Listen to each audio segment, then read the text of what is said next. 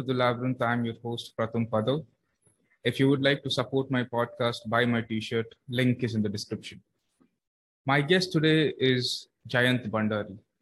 He is an investor and entrepreneur, particularly in the natural resource sector.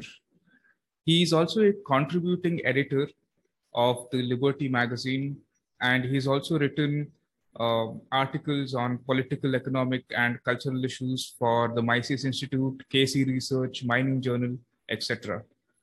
He runs a yearly philosophy seminar in Vancouver called Capitalism and Morality. Okay, welcome to the Labyrinth, Jayant. So, I want to start by asking uh, prior to moving to Canada, how was your life here in India?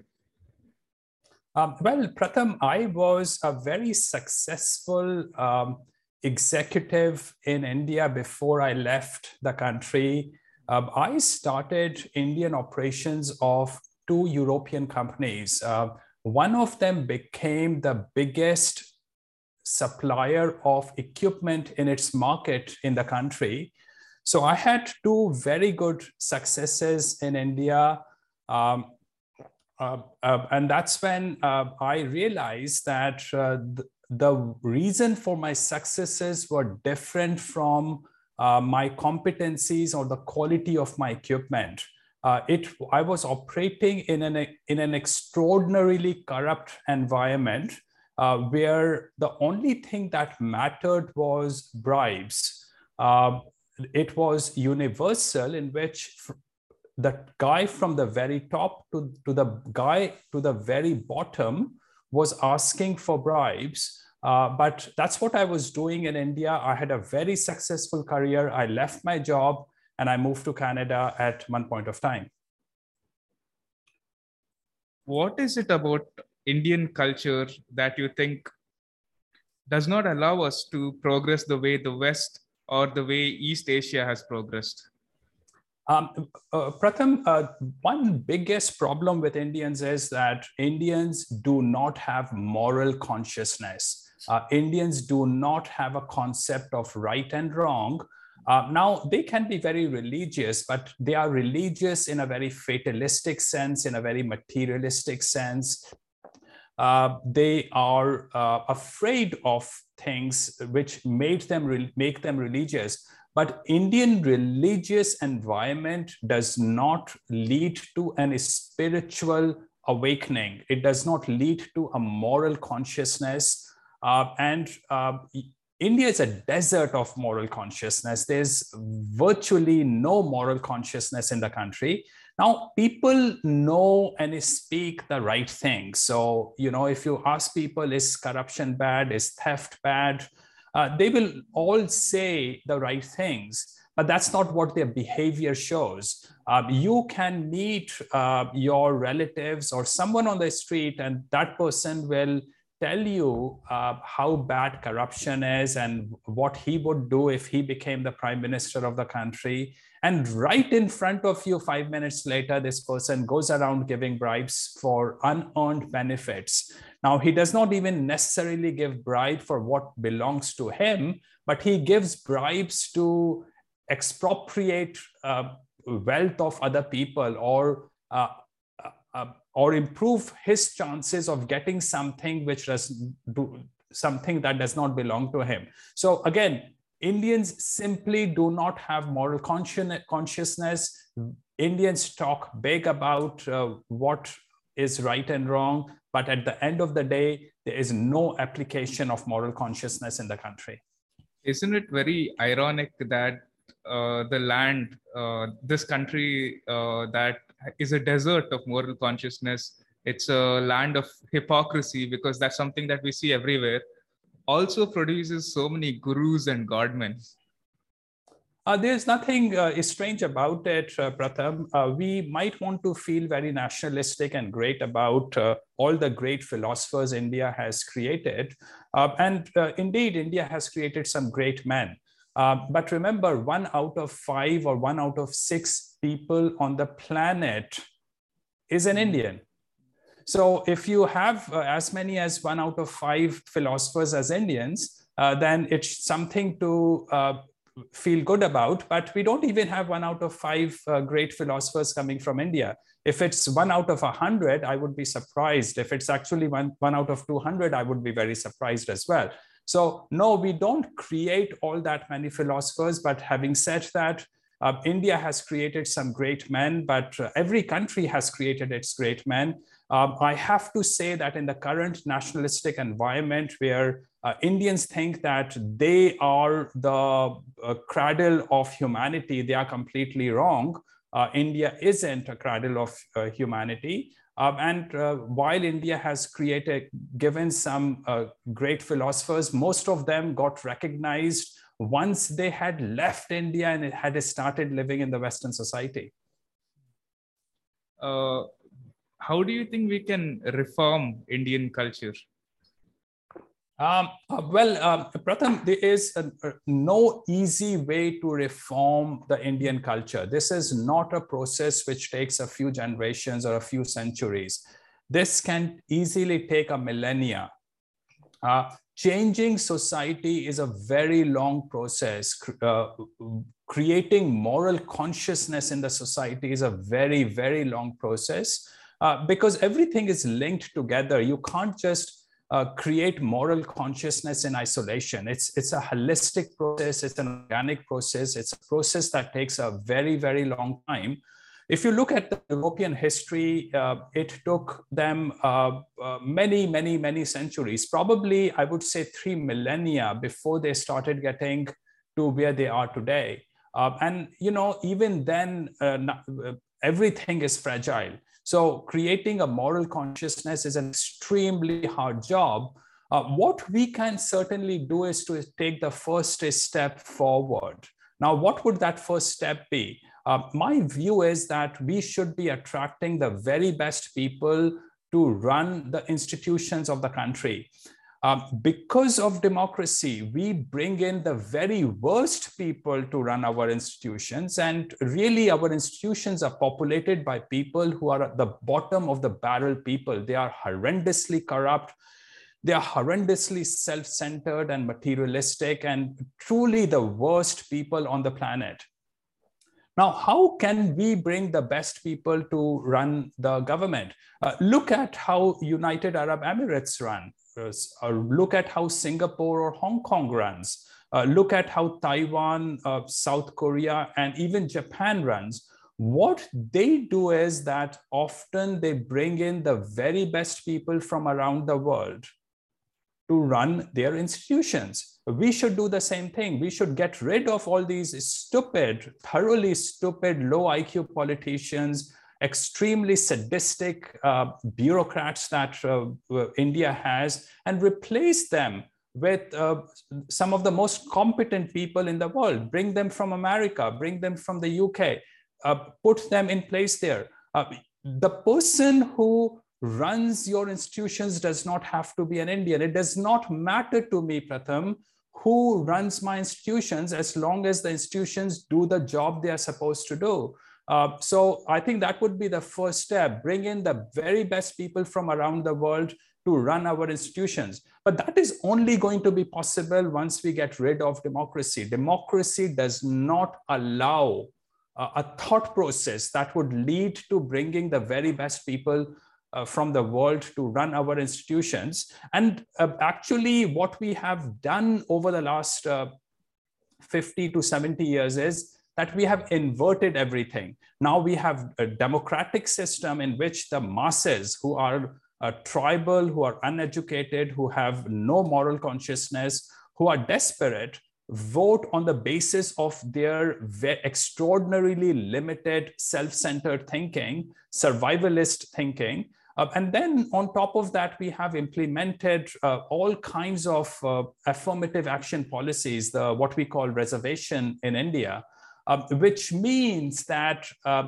the quality of people uh, in the institutions is far worse than it would have been had we uh, just kept our democra- ourselves democratic plus meritocratic for the government system. Because today we have virtually no meritocracy in the government jobs, the institutions. Uh, people, if you go to a government uh, office, and I think whenever people praise India, Indians praise India, they should at least attempt to go to a government office and try to feel in, try to feel, try to understand um, with their feelings what a government office looks like and what it feels like. And they realize that people working in the government are not just corrupt, they are thoroughly stupid and thoroughly uh, sadistic uh, and totally unskilled and totally incompetent. And that is the kind of institutions we have today. Speaking of democracy, I'm going to ask you the same question that I asked uh, Madhusudan Raj in my previous episode. Uh, in the past couple of elections, when I used to vote in the election, I, I was voting for the lesser of two evils. But now I'm thinking of not voting at all and just boycotting the idea of elections and democracy. What do you think we Indians sh- should do? Should we vote or not vote?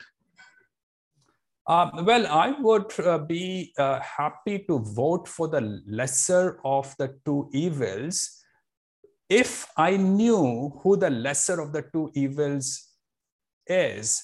Uh, but that is virtually impossible, Pratham. Uh, the problem is that uh, you are trying to differentiate between third of dog A from third of dog B. Now, which one is more delicious? Uh, I don't know. I have no palate to differentiate between two thirds. Uh, uh, and that's the problem we exist in today. Now, uh, uh, when I look at what's happening in America, when there is a competition between uh, Trump and Biden, uh, and if I had to vote, I would very happily go and vote for Trump because the difference is so much, in my opinion. From my eyes, Trump is clearly a much, much, much better candidate than Biden is. But when I look at India, uh, I see no difference between politicians. They are uh, virtually the same. And yes, uh, at a superficial level, one politician might look better than the other, but then I'm not close to them. I'm not spending my day to day time with them. I don't have enough information about all of them to able to judge which one is better than the other. So if I were in India, I would very likely not vote because my vote really makes no difference in that country. Uh, would India be better off if we abandoned uh, socialism and adopted libertarianism? Well, it's a complete myth, uh, Pratham, that India has socialism. Uh, India does not have socialism at all. India is a feral country, it's a wild jungle. Socialism would be a huge uh, positive move for India. Uh, and remember, uh, in the 1960s, 70s, 80s, uh, India was being helped by USSR, which was a socialist communist country. Uh, it, USSR's GDP per capita was uh, many, many times that of India. Uh, uh, if I recall it correct, it was at least 10, 20 times more than uh, Indian GDP per capita was. So socialist countries did very well compared to India, and socialist countries continue to do much better than India look at, compare India with, uh, let's say, Cuba. Uh, Cuba is a much richer country than India is. Look at uh, Ecuador. Ecuador is a much better, much richer country than India is. Uh, in fact, most of Latin America is uh, leftist, it's socialist, uh, but they are much better, much nicer than India is. So it, it, socialism is a horrible concept, Pratham. Don't get me wrong there. But Indian system is far worse than socialism. Uh, socialism require at least the first order of moral values right. India hasn't got even the first order of moral values right. India is just a jungle. It's a feral place where there is no right and wrong. Socialists at least start thinking what is right and wrong, and they get it wrong. But India hasn't even started that process. So we are far worse off than a socialist country uh, as a, uh, uh, uh compared to what we would have been were we a socialist country. Uh, okay, moving to a completely different topic. for a very long time, liberals in the West have said that diversity is good and society will benefit from it. But at the same time, uh, globalization and diversity has uh, destroyed local cultures and smaller communities. Uh, the most diverse cities also have the highest crime rates. But uh, look at you, as a brown man in Canada, you seem to have benefited from globalization and diversity. Overall, should we be grateful for diversity or should we criticize it? Oh, well, I have been a massive beneficiary of diversity and globalization. I would have been stuck in a small town uh, in India, earning uh, virtually nothing compared to what I do now, my life uh, is uh, wonderful. So, and my life was wonderful even when I was in India. I was one of the uh, better paid, better placed executives. I was the CEO of two European companies in India in my early 20s. So that was, uh, you know, my, my life has been great uh, globalization and diversity has given me a lot. Uh, but what it has given me does not mean it has given to the average person.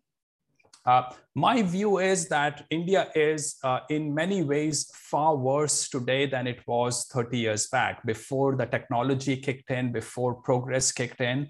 Uh, and the reason is, Pratham, that of course it seems that your life is much better than it would what it would have been had we not gone through this technological revolution. Uh, but go outside wherever you live, drive out 10 kilometers from where you live, and you realize that the pollution is far worse than it was 30 years back. People are desperate for food and jobs. Uh, there is, uh, you know, people have mobile phones, but what they uh, watch on mobile phones is pornography and uh, exchange superstitions. So they are no better educated than they would have been without that technology. So if you look at globalization, I don't think 90% uh, of Indians have benefited in any way from this globalization and technical revolution, and even the so called economic progress uh, what they have uh, uh, and, and remaining have might have benefited from it, but that does not tell you the situation of the average guy. Uh, now, diversity and uh, has been uh, suicidal for the Western society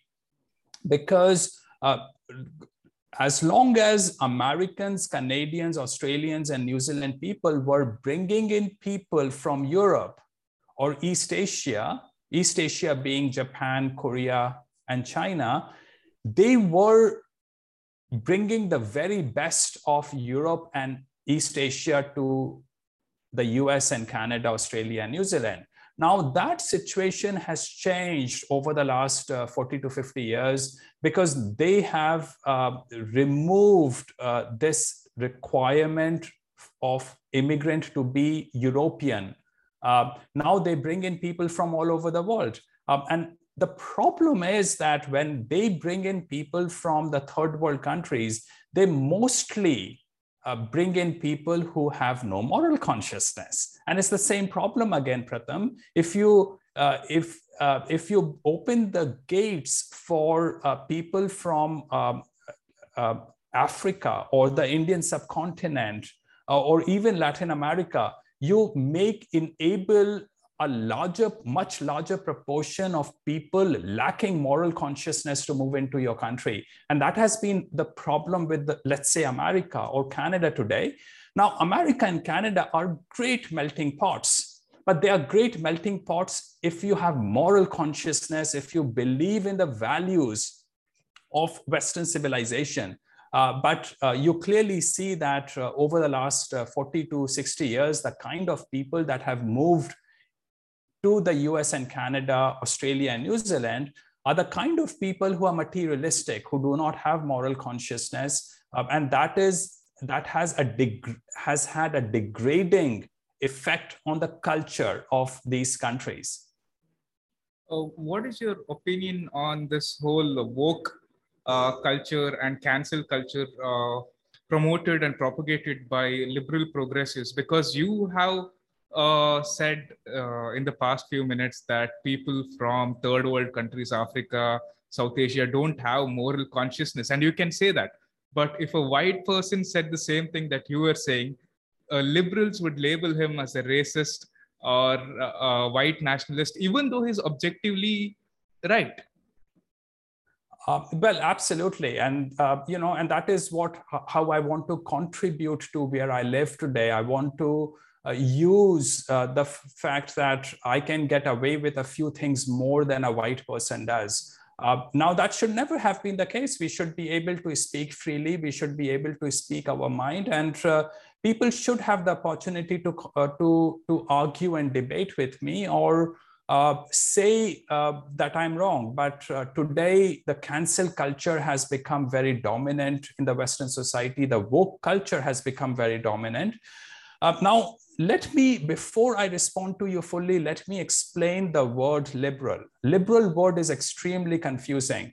Liberal uh, word in the United Kingdom means about relates to freedom, individuality, uh, and self-responsibility. It relates to uh, a, a concept of honor and integrity. Whereas liberal in the United States and Canada means something completely different. It means no self responsibility. It means uh, uh, uh, keeping your eye on the wallet of other person and trying to uh, steal as much as possible from the other person's pocket uh, trying to these are the people who whine who want uh, who have no concept of self responsibility and honor and they expect uh, benefits from other people in the society. These are dependent people. Uh, now uh, what is woke culture and what is this cancel culture? Surprisingly it is very similar to the culture of the third world countries uh, uh, the woke people actually love the third world. They love the chaos, the, the smell of feces, uh, the, the, the noise of third world countries uh, because they are feral people. And that is why woke people love the third world people. Uh, now, woke, the so, these woke so-called liberal leftists, the so-called progressives are truly the losers of the Western society. Um, and they are, uh, in how their mind works, no different from how the, the minds of uh, people in the third world uh, work. So uh, these are these are culturally third world people, the woke people and the cancel culture people. Hmm. The the West has been doing quite well for over a century now as a result of uh, reason and rational thinking. But in the past uh, one or two decades, mostly because of uh, left liberals and progressives, the West seems to be slowly deteriorating. Uh, lower birth rates, increasing crime, political correctness. Uh, they're even confused on how to define a man and a woman. Uh, are we witnessing the final days of the West? Yeah, I, I mean, um, let me just correct one thing. I don't think the Western society did well in the last 100 years. I think the Western society saw its prime, its peak uh, several hundred years back. Uh, now, that does not have to reflect economically right away. Um, the West was culturally a far superior place, probably 150 years back than it is today. Um, yes, uh, the Western society has already peaked. Uh, the Western society is rapidly uh, getting worse. Um, I think uh, the best country on the planet, America, uh, a country that I have, I love and I still love and I still spend a lot of my time in, uh, is going down the fastest. and the biggest problem is the so-called diversity, the one that you mentioned earlier uh, diversity has meant that they have accepted all kinds of people from around the world who refuse to assimilate in the society, who refuse to uh, be respectful to the Western civilization uh, and who refuse to understand, uh, who have no concept of what Western philosophy is all about. So uh, America now has a massive number of people who are like those. Uh, and in fact, if you look at the statistics, the, the, the number of people who are first or second generation uh, uh, immigrants in Canada and Australia, you get to uh, get a glimpse of what the future would be like. Um, I think about 26% of uh, Australians and Canadians are first generation immigrants, which means that if you uh, uh that as many as half of their populations could be first or second generation immigrants. Uh, now that's far too many people from outside their own society, outside their own civilization. If you bring in so many people, you will dilute your civilization away. Um, I can truly understand if you bring in 0.1% of your pop population as from outside your own society. Uh, but making it 25 to 50% is truly horrendous and suicidal for your society. And that's what the West has done. Um, there are many other reasons. This is only one of the reasons. I think um, comforts, um, uh, comforts and luxury and leisure time uh, can uh, be bad, negative for the for the culture of the society uh, uh, because it it can make you dull. It can make you uh, less aware of the need to keep fighting for civilization. Uh, and I think that has also happened in the Western society. They don't so they don't have this impulse to necessarily fight for what is right um, uh, in the sense that they will uh, not necessarily step out um, as they probably did 50 years back. Now, again, I must say that there's a massive, massive difference between a country like India and the country like Canada. If, if there is any trouble on the street in Canada, many people will step, step out to help you out. It's a great, great society. But compared to what it used to be and compared and looking at the direction they, these countries in the West have taken, uh, I'm fairly convinced that the best days of the West are over uh, and it's degrading uh, rather rapidly. Hmm. Uh, I, I, know that um, India lacks uh, uh, with regards to moral consciousness and a productive culture. But let's put that aside for a while. Let's say that was not a problem at all. Uh, once we have fixed this moral and cultural issues, do you think India can benefit from libertarianism and anarcho capitalism? Uh, well, uh, what you're saying is that uh, cut the roots of the tree out, and would that would the tree be beneficial if we gave it good fertilizer and good air? Uh, unfortunately, it won't. If you don't have the fundamentals right, if you don't have the roots right, uh, nothing will, uh, the tree can't stand on it, so can't stand straight anymore. It will just fall apart.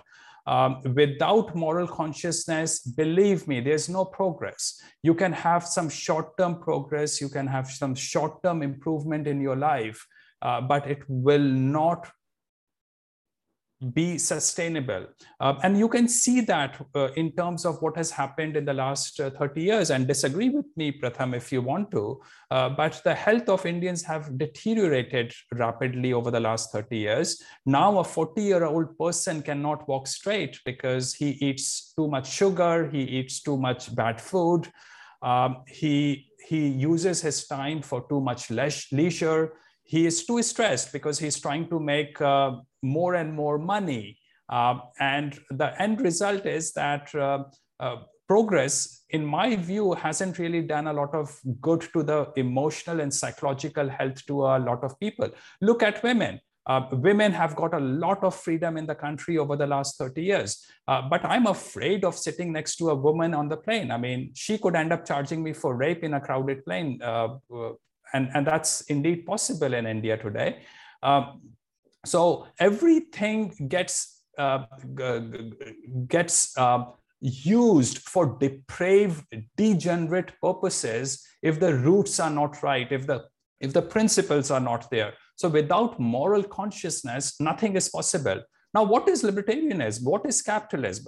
capitalism and libertarianism are very deep moral concepts. These are not economic concepts. And remember, uh, even the word economic has changed its meaning. When Adam Smith wrote his book, he uh, he wrote about uh, what was the name of the book? The moral sentiments of the society or something? I can't remember but the book was about moral values.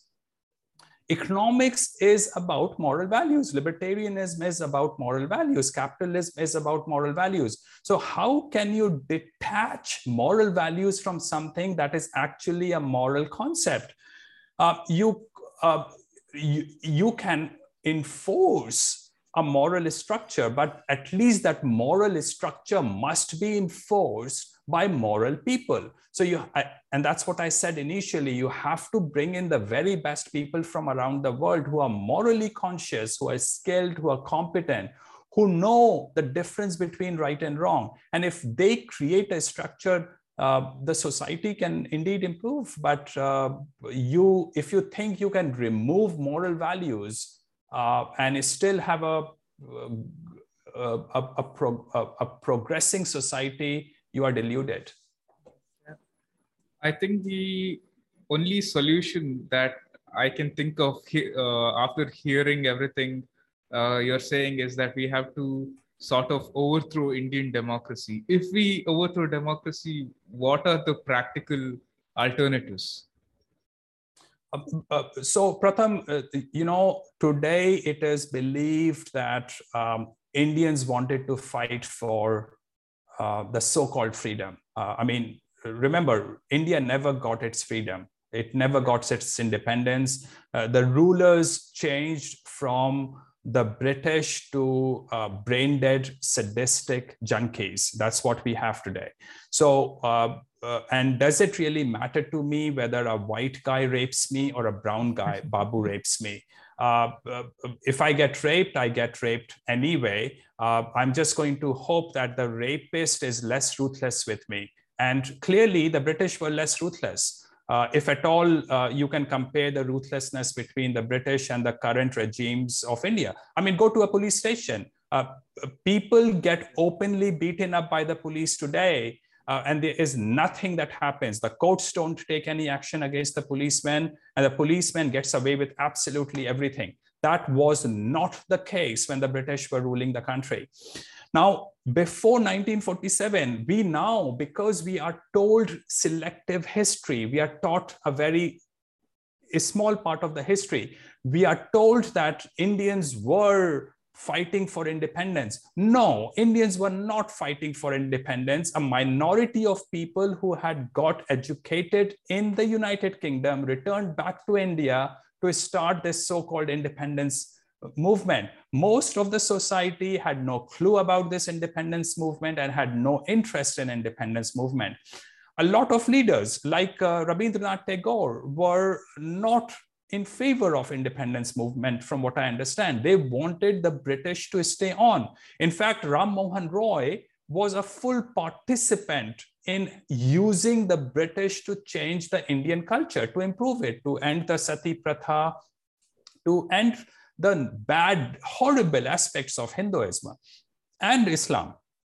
So uh, a lot of Indian leaders were uh, were uh, with the British. They wanted the British to continue, and they did not like this independence movement. They knew what would happen if India became so-called independent. Now, uh, Pratham, have you seen a statue of Raja Ram Mohan Roy anywhere in the country? I I don't think so. No. There isn't any. There isn't any. We don't we don't recognize people who change our society. Raja Ram Mohan Roy and uh, was the key figure that ended the sati pratha. Okay. Now, should the feminist organization, should India not recognize him for what he did for India? Um, we don't. Um, uh, now, where is the statue of Rajaram Mohan Roy? In Bristol, in the United Kingdom. Because we don't see greatness of human beings, so we don't recognize them for their greatness. Uh, so so on one hand, there were a lot of leaders who were against the so-called independence movement. They knew what would come to India if India gained so-called independence, but also a very large population of India, Indians knew what would happen once the British had left. There was a massive exodus from India in the 40s and 50s. They went to live in the UK. Now, these people uh, and you know you can include me among those people. Uh, we got rid of white people and then i went, ended up living in a white country to be ruled by white people uh, theoretically. Uh, so uh, a lot of people recognized that uh, indians would fail to run our institutions indians would destroy everything. And in the 40s and the 50s they left india and settled down in the uk and they are doing extremely well because this was the cream of Indians that left India to live in the West. Yeah. Mm. Would India be better off if uh, our country got decentralized or disintegrated? Uh, well, uh, you know, uh, India is going to get decentralized. It, it will disintegrate. Uh, you know, the funny thing is that we we believe in becoming global power and we believe in how important india is to the world. India is unimportant to the world. No one cares a damn about the country. Uh, uh, people here give lip service to india but apart from that they don't really care about india.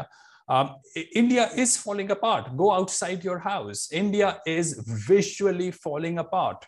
Um, because uh, the caliber of Indian leaders is so low and in fact negative because they are truly brain dead and they are truly junkies and they're truly sadistic that India is falling right in front of your eyes. You just have to go out, walk around a bit and try to experience uh, how the, the society is functioning. There's nothing keeping that country together. Now, the problem with low IQ people, the problem with uh, these sadistic people is that they can't manage even a small system, but they want to make a system larger and larger because it gives them ego satisfaction to have a bigger control over the society. But they are mentally incapable of running big institutions. Uh, and, and it's very simple uh, for anyone who has tried to manage to Indians. Uh, you know, if you have uh, a small uh, manufacturing operation with five people, try managing them. It's an extraordinarily hard job because no one does his job properly as unless you supervise him nonstop. So you can't really have bigger institutions, bigger operations, and a centralized country. Uh, and India has this huge instinct to centralize the country. Uh, India will fall apart. Uh, India will disintegrate with time. Uh, but uh, would it be beneficial to the country? Again, you are trying to compare third of dog A with third of dog B. Uh, remember, India was never a country until the time the British came. India is a British product. Now, uh, India is a British product, and um, uh, uh, India will, under the management of Indians, become tribal. It's a feral people. They will disintegrate automatically. Uh, I'm not absolutely sure if it will be better or worse for what will be the situation then. But whatever happens, India is lives of Indians will be far worse going forward than it is today. Lives of Indians have got worse and worse with time so remember that uh, what whether we have centralization or decentralization, India is not improving unless we get better leaders to run the country. Yeah, the your criticism of Indians and uh, India as a whole was uh, quite accurate, and I'm sure for a lot of Indians it will be very shocking because when I leave my house and go out and talk to people, or when I look at uh, the family WhatsApp groups, they're so hopeful. They say things like under uh, Narendra Modi, India will become a Vishwa Guru. And they use these big words like Akhanda Bharat and all that uh, nationalistic, uh, uh jingoistic words. Uh, why do you think there is such a huge contradiction between reality and the imagination of Indians? Well, um, and that is actually a huge problem with uh, with Indians. A lot of people contradict me based on what they think India would be in the future. Now, you can't compare apples with with elephant. Forget about comparing apples with oranges. They try to compare apples with elephants. Uh, uh, you know, I have been in investment conferences where people tell me that India will be uh, growing at the rate of 15% per year for the next 20 years and it will become better than the US. And hence, India is better than the US. Now, that's so mind bogglingly stupid. But um, Indian logic has its own uh, uh, structure, uh, which is completely irrational, and that stays with uh, the so called educated people uh, Pratham, one thing I tell you, very interesting. Uh, I have uh, been living in the West for the last 30 years.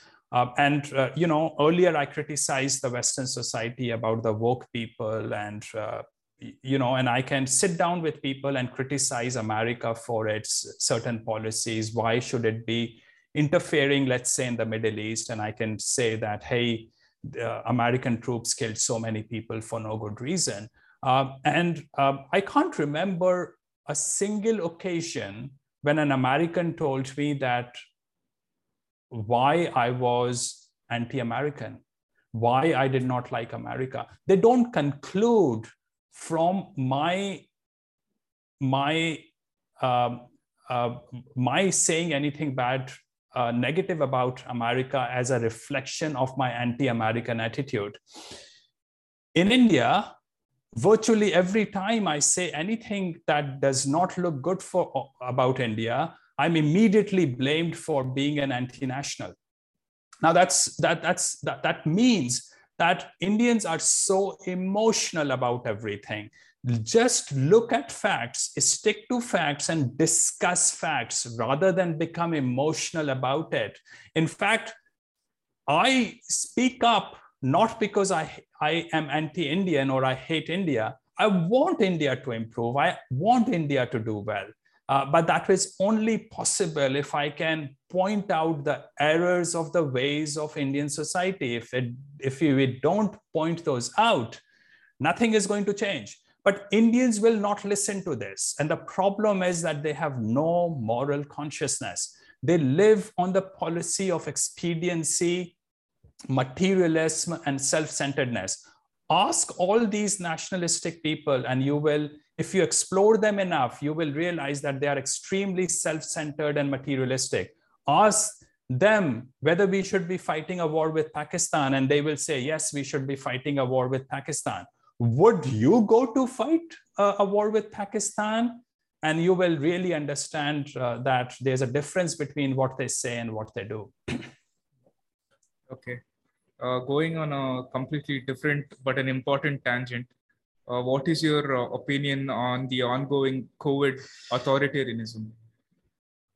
Uh, well, uh, God, I mean, this has been truly, truly idiotic. Um, I was in India in November 2016 when Narendra Modi declared demonetization, and I was uh, in uh, India when he closed everything down in early 2020. Um, the, the, it was they, they were decisions which I thought even primary school students should not have taken. They were so childish, so naive, uh, something that did nothing good to the country.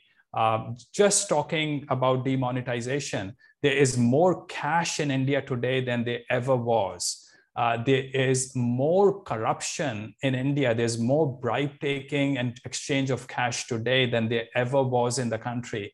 And I have been involved in something in India recently, and I tell you, uh, when I left India, India was not that corrupt as it is today. I mean, corrupt bribes get exchanged openly in the country today.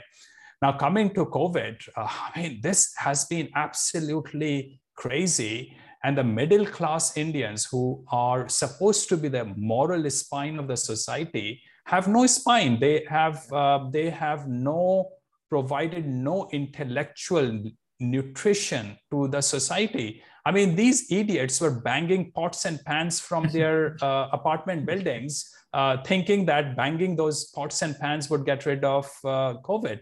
Uh, they had no understanding, absolutely no understanding about what would happen to 99% of Indians. Yes, these middle class Indians who live in nice gated communities, who have servants and maids, uh, could work from home. They were still probably getting their salaries because they work for public sector companies or big companies that continue to pay salaries. But what was happening to those maids and servants, people living in villages, in agricultural areas? 98, 99% of people, they were walking literally thousands of kilometers back home because Narendra Modi, in his supreme intelligence, put a stop to all flights and trains and all buses. And these people were walking in, in, in, in, in summer weather with their children and with, with their luggage, hundreds and thousands of kilometers. I mean, this was a humanitarian disaster which had no intelligence behind it. Uh, I would say, I mean, I mean, really, Narendra Modi should face uh, um, a, a, a, complaint of genocide because of uh, the, the grotesque decisions that he took. The way the Indian police beat up people who were trying to go to the hospital or trying to uh, to come out of their uh, suffocating uh, shanty rooms. Uh, they, th this was grotesque. Now, uh, lockdown did happen elsewhere as well, but it was nowhere as grotesque as was in India. Uh, and uh, for a poor country, India was truly a special country because uh, a lot of other poor countries decided, hey, we are too, too poor to copy the Chinese way or the American way. We should just uh, let the society be open and face the consequences. And they did far better than uh, countries like India. We destroyed the economy. We, we, we played with lives of literally hundreds of millions of people. Uh, I am going to say something a little cruel. Uh, these people who were these poor migrants who were walking uh, hundreds of miles and dying on their way, I get angry at them as well because they're partially responsible for that. Because right after this migrant crisis, there was an election in Bihar, a state that contributes uh, a lot of migrant laborers, and they made uh, BJP's uh, BJP's coalition win again. So it's very ironic that these poor people vote for their own misery.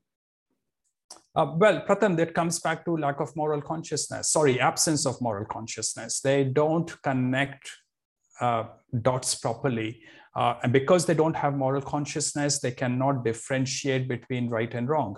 Uh, you look at a normal Indian, if he gets beaten up by someone senior, what does he do? Apologies. He goes and beats someone junior. he goes and beats up a junior. Okay. He does not fight back against his senior. And you see that across the country. I mean, I went to one of the best engineering colleges uh, in, in India. Uh, and I was so flabbergasted with what I saw there would be what we call ragging when we when you trouble the newcomers into this in, in in the university and a lot of people didn't like it a lot of newcomers didn't like it but a year later they were doing exactly the same thing and when i told them that listen this is just so sadistic why would you do that the response was we were harmed or we were beaten up, so we are now going to beat up. And I said, yeah, that's perfectly fine. But go and beat up people who beat you up rather than go and beat up people who have nothing to do with you. Uh, but uh, Indians, even the so called intelligent people, do not have moral consciousness and hence they cannot take right decisions. Indians are, they think they are very street smart. They are among the most gullible people I have known. Uh, because they don't have moral consciousness, they don't, they don't stand mentally on a firm ground. So they can't understand right and wrong. They get uh, they get fooled very easily. You talk nice words with an Indian and he is all over you very quickly without realizing that the person who is speaking all those nice words is trying is merely trying to exploit him or fool him. Uh, and uh, yes, I completely agree with you that these poor fools uh, went to vote for exactly the same people who had uh, destroyed their lives. But again, Pratham, the backbone of society is the middle class. And Indian middle class is very unique in the world that it does not have moral consciousness. I have been to about 100 countries and most countries many, many times. Uh, and everywhere I have seen that as a country progresses and becomes better, as the middle class grows, moral consciousness grows. In India, the exact opposite is happening. People are becoming simply more materialistic and depraved.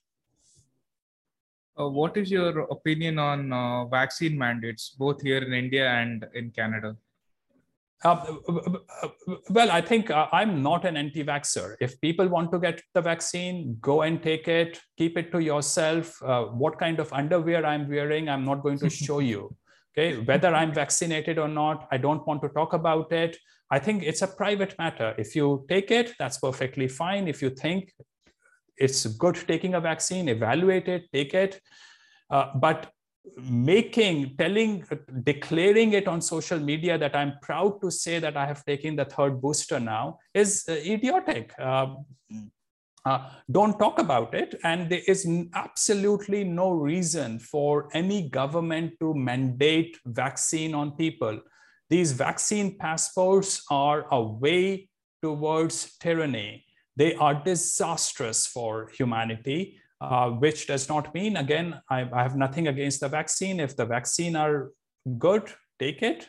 If you think they are good, take it. Don't impose it on other people. The vaccine mandate should go, and they will go. Uh, they won't. It won't be too long before they go. Uh, what do you think will be the outcome of the Canadian truckers revolt? And I use the word revolt because I don't think this is a protest. This is far more than that. Uh, well, and uh, I'm, I'm happy you asked that question because when I said that uh, vaccine mandates will go, and they will go over the next few weeks, and thanks to Canadian truckers. Canadian truckers have brought in a revolution in terms of protests against the vaccine mandates. Um, you, you have to hold them in extremely high regard for what they have done. Um, and exactly, Pratham, just responding a bit more to your earlier question on the subject, this is what I would have expected from poor people of India. This is what I would have expected from the middle class of Indians. I would have expected them during demonetization and during imposition of lockdown in March 2020 that, hey, we are not going to listen to this stupidity. And you can't beat people up to pulp. The police can't beat, beat people up to pulp just because they dared to go to the hospital. Um, now, uh, Canadian truckers have brought in a revolution. They have brought in a change of thinking. They have brought in um, a, a way for those people who were against this increasing tyranny to come together and fight back against tyranny. And remember, the Western civilization is a civilization, and it's, I have to say, it's the only civilization I know of. India is not a civilization. Third world countries are not civilizations. Western societies are the only civilizations I know of, and they are civilizations because of people like these Canadian truckers. They fight for what is right. They fight for what is honorable. They stand up for against what is wrong. Uh, so yes, uh, uh, truckers have Canadian truckers are uh, have done a fabulous job, and if at all I feel any pride in being a Canadian, this is it. uh, I'm going to follow that up with a very loaded and a very biased question. Uh, do you think uh, Justin Trudeau is a spineless coward? Oh, uh, J- Justin Trudeau is a, a third worlder, woke uh, liberal. He has no mind of his own. Um, and he got into power mostly because of dynastic reason and because of his looks. A lot of women like his looks uh, and that perplexes me. That tells you about so much about what democracy is all about. These educated women voted for him because of his looks. They could have easily gone to a strip club. They could have paid 5, 10, 15 dollars for a strip club and uh, could have had a look at uh, a much nicer looking guy. It's completely idiotic. I mean, the guy has uh, was uh, was a substitute teacher. He was not even a proper teacher, and he was teaching snowboarding and skiing. Uh, I mean, the guy has had no experience of running institutions, and he ended up becoming the prime minister. Uh, and that is the de- degrada- degradation that to institutions that democracy brings in. Democracy is termite; it eats away everything very quickly. Uh, the, all institutions very quickly. Okay. Uh, I know that two of the topics that you speak a lot on is uh, investment and liberty. And uh, now we see a lot of people uh, investing in cryptocurrencies, which they think will usher in a new age of uh, economic liberty. What is your opinion on uh, these cryptocurrencies? Well, no liberty will come without the roots of moral consciousness. We can uh, you can run away and you know you can run away from tyrannical environment by uh, tinkering with the superficial aspects but that can benefit only people like you and me. It cannot benefit the larger population. And without the larger population being morally awakened uh, we will uh, die out as well uh, so what we need is a healthy morally conscious society for people with liberty to survive. Now, cryptos might, cryptos or something like that could give an escape route to people who have who are liberty oriented. Uh, but that's not going to be good for the that's not going to release the society from tyranny. Now is our cryptos the right thing to do? Uh, hey, I am not invested in any cryptos. I think they are ones and zeros without any backing in the cloud.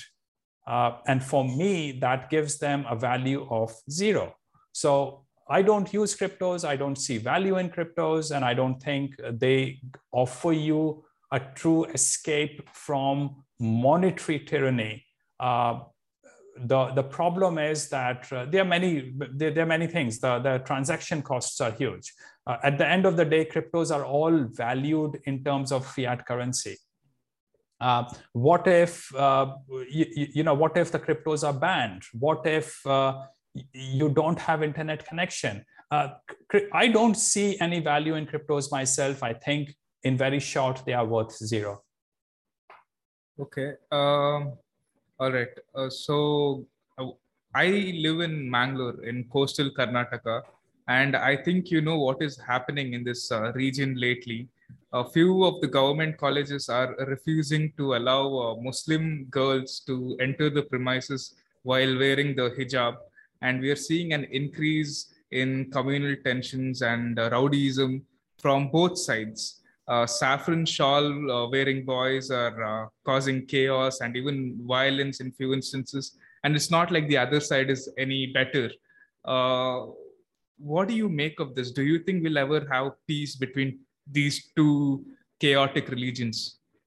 No, they, will not have uh, peace ever. And the problem is not the two religions. The dichotomy is not Islam versus Hinduism the dichotomy is that the fact is that uh, Indians just are not peaceful people. They always whine, they, they blame other people for all their problems, uh, and they always uh, hate the other person.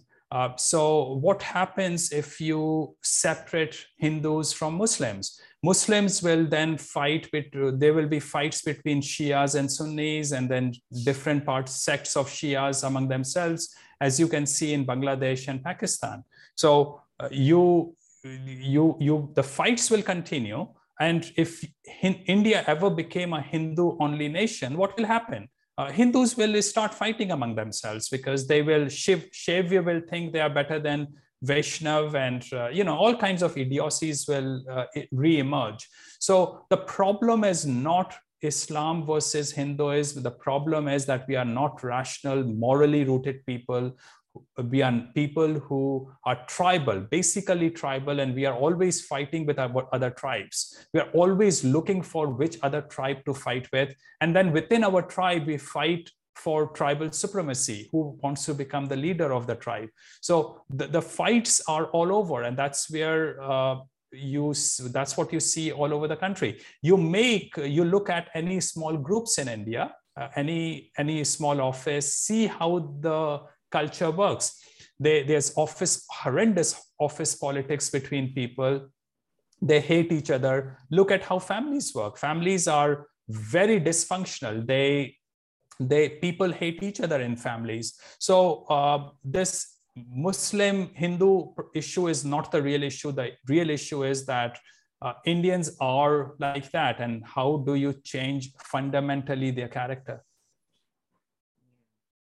i don't uh, mean to get too personal but because you brought up family matters i saw on your facebook that you had posted a while back uh, i believe one of your family member is harassing your father by bribing a government officer and trying to take away his land. Uh, what what uh, exactly is happening there uh, well, uh, it's it's absolutely crazy, uh, uh Pratham.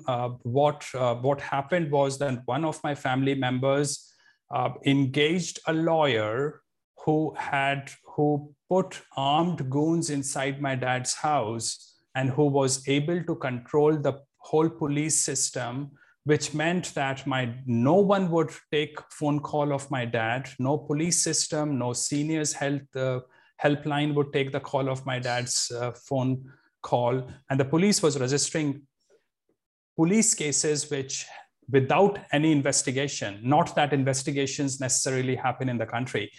And the problem is that there's no social dynamics which come, come to people like those crim- criminally minded people and say, hey, this is wrong, stop it.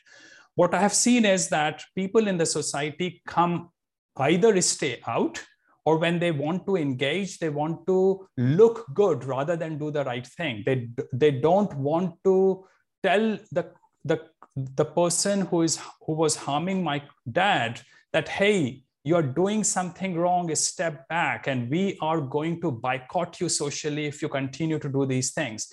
But we don't have that social force because again we don't have the moral consciousness in the in the society and again uh, uh, over the last three months the kind of corruption the depravities and degenerate behavior i have seen in society is just off the charts i I now tell people that I have been completely wrong about India. India is a hundred times, a thousand times worse than I thought it was. Uh, India is just a completely depraved and degenerate society. Is there any hope for India? Uh, well, there's hope for isolated people. As you said, that people should always be looking for a way out of trouble. Uh, and, you know, people who are looking at cryptos to get out of monetary tyranny. I can understand them, except that I don't like cryptos myself, but I can understand them. Uh, there are ways to live that you can escape your local tyranny, and I can fully understand those people. Uh, is there a way out for Indians? Uh, yes, I think there's a way out for Indians, uh, but only isolated Indians, which is to leave the country. Uh, the, you know, look at China. China is a wonderful country. China is like a first world country when I go to China from India. Uh, it's a lovely place. Um, go to go to Japan, Singapore, Hong Kong, Taiwan, uh, South Korea. They are lovely places. Uh, go to Western countries. Compared to India, they the Western countries are a thousand times, ten thousand times better. Uh, but is there a hope for India? No, there is no hope for India, and uh, I don't invest in India. I uh, I keep my involvement in India to the minimal. Okay. Um, all the countries that you mentioned, I agree they're great, like South Korea, Japan, Taiwan, etc. But why do you say that China is a great country? It's because uh, if you look at the, their value system, it's quite pathetic the way they treat Tibetans and Uyghur Muslims, and there's no freedom of speech, there's no freedom of religion. They're not enlightened like the West. Okay, so um, uh, uh, so firstly, it's completely wrong to compare China with the West. Okay, China used to be a third world country. So if you want to understand China, you should compare China with the kind of countries China was standing shoulder to shoulder in 1990s. So for example, Kenya, Uganda, Tanzania, Pakistan, that's, those are the kind of countries you should be comparing China with. Uh, the US is a far more developed country than China is. Uh, China has shown that it has continued to progress culturally and economically. Uh, now, what they have done to Tibet and uh, in Xinjiang province to the Muslims there, uh, they, it's nothing too unusual compared to what, let's say, Indians have done to people in northeastern provinces, Nagaland, Manipur, uh, uh, Arunachal Pradesh, or Jammu and Kashmir. Uh, I mean, remember, India was sh shameless in how, how it occupied uh, Goa and uh, Hyderabad uh, after independence. Most people don't even know about it. These were separate countries. India just decided it had to take these countries over. So there's nothing especially bad about what China has done in Tibet and Xinjiang compared to what other third country, third world countries have done to their own minorities. Uh, now, uh, Tibet is a much richer place because of Chinese. Uh, and uh, Xinjiang province has its problems, uh, but there is no conclusive evidence that they are gulags, that they are forced imprisonment of uh, Muslim uh, people uh, of Muslim following in Xinjiang as a, as a systematic on a systematic basis. So I haven't seen conclusive proofs of that. Now, some of the governments would claim that, but how much should I trust uh, those governments? Uh, American government and British government said that there were weapons of mass destruction uh, un, uh, under Saddam Hussein in Iraq.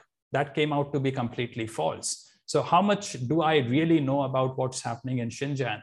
Uh, so uh, those are not enough of reasons. They are factors, and China is not perfect in any way whatsoever. Um, and I can identify a lot more worse things about China uh, than, uh, than these internationally, uh, the, the, international headlines you see about China. Now, as far as freedom of speech is concerned, let me tell you, Pratham, I feel much more free speaking up in China than I do in India. Uh, and freedom of speech is going away very rapidly around the world. Uh, look at the Western countries. Um, white people, particularly, cannot say a lot of things that are important to them. You were talking about cancel culture. Uh, so you get canceled very quickly in the Western society today. So, what is the freedom of speech? What is your freedom of speech uh, in India? Yes, theoretically, you have freedom of speech, but go out and complain about the local goon and see what happens. Go out and complain about the local bureaucrat who is asking for a bribe.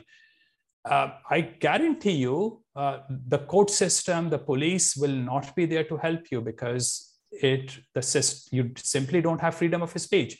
So you can't speak up because of so many reasons. So Chinese can mostly speak up about most things, except that they cannot challenge their the the existence of their central government and the central, uh, CCP. So yes, uh, I mean, no one is perfect. It's just on an overall basis. I like China a hundred times more than I like India.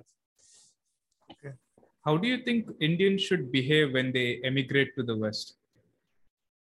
I, I, I think it takes a while. It takes many years to start understanding the Western civilization. Uh, but you should move to the Western society only and only if you like the Western civilization, if you like Western philosophy. Uh, if you are moving to the West only to make more money or to make your, make your life materialistically better, then uh, from, in my view, you are a negative value to the Western society. Uh, and most people who move to the West uh, do not have moral consciousness and they are not interested in Western philosophy. They are there just to make money. They are materialistic people. Uh, but uh, you know, once if you are interested in the Western culture, Western society, uh, then your it will still take you time to understand how the Western society works. Uh, but that's the kind of people who should move. And if they move, they should be paying a lot of attention to the moral consciousness that the Western society has. And uh, finally, I think I'll end this podcast on a very, uh, with a very vague question. Uh, what is the purpose of life? Oh, what is the purpose of life? Um, I haven't uh, figured that out, uh, Pratham, really. Um, I want to, um, you know, I uh, the way I look at life is that my next step should be better than my last step. And uh, because I don't have a clarity on what the goal is, uh, all I care about is to make sure that my next step is better than the last step. And that means that I should live my life with honesty, integrity, and honor and self-responsibility. And that's where libertarianism comes in into picture. Uh, my life is not centered on um, on materialism. I'm not chasing money. Now, money comes to me, that's a different thing altogether. Uh, but I'm not chasing money. I'm just, trying to improve myself as a human being. And hopefully, as time goes by, as I continue to live uh, a more honorable, more self responsible life, and as I uh, continue to improve myself, hopefully, the cloud in front of my goals, which is the purpose of life, might become clearer. Mm. Well, uh, thank you so much, Jayant, for uh, being on my podcast. This was a very uh, educational conversation. Uh, Pratham, thanks very much uh, for the opportunity.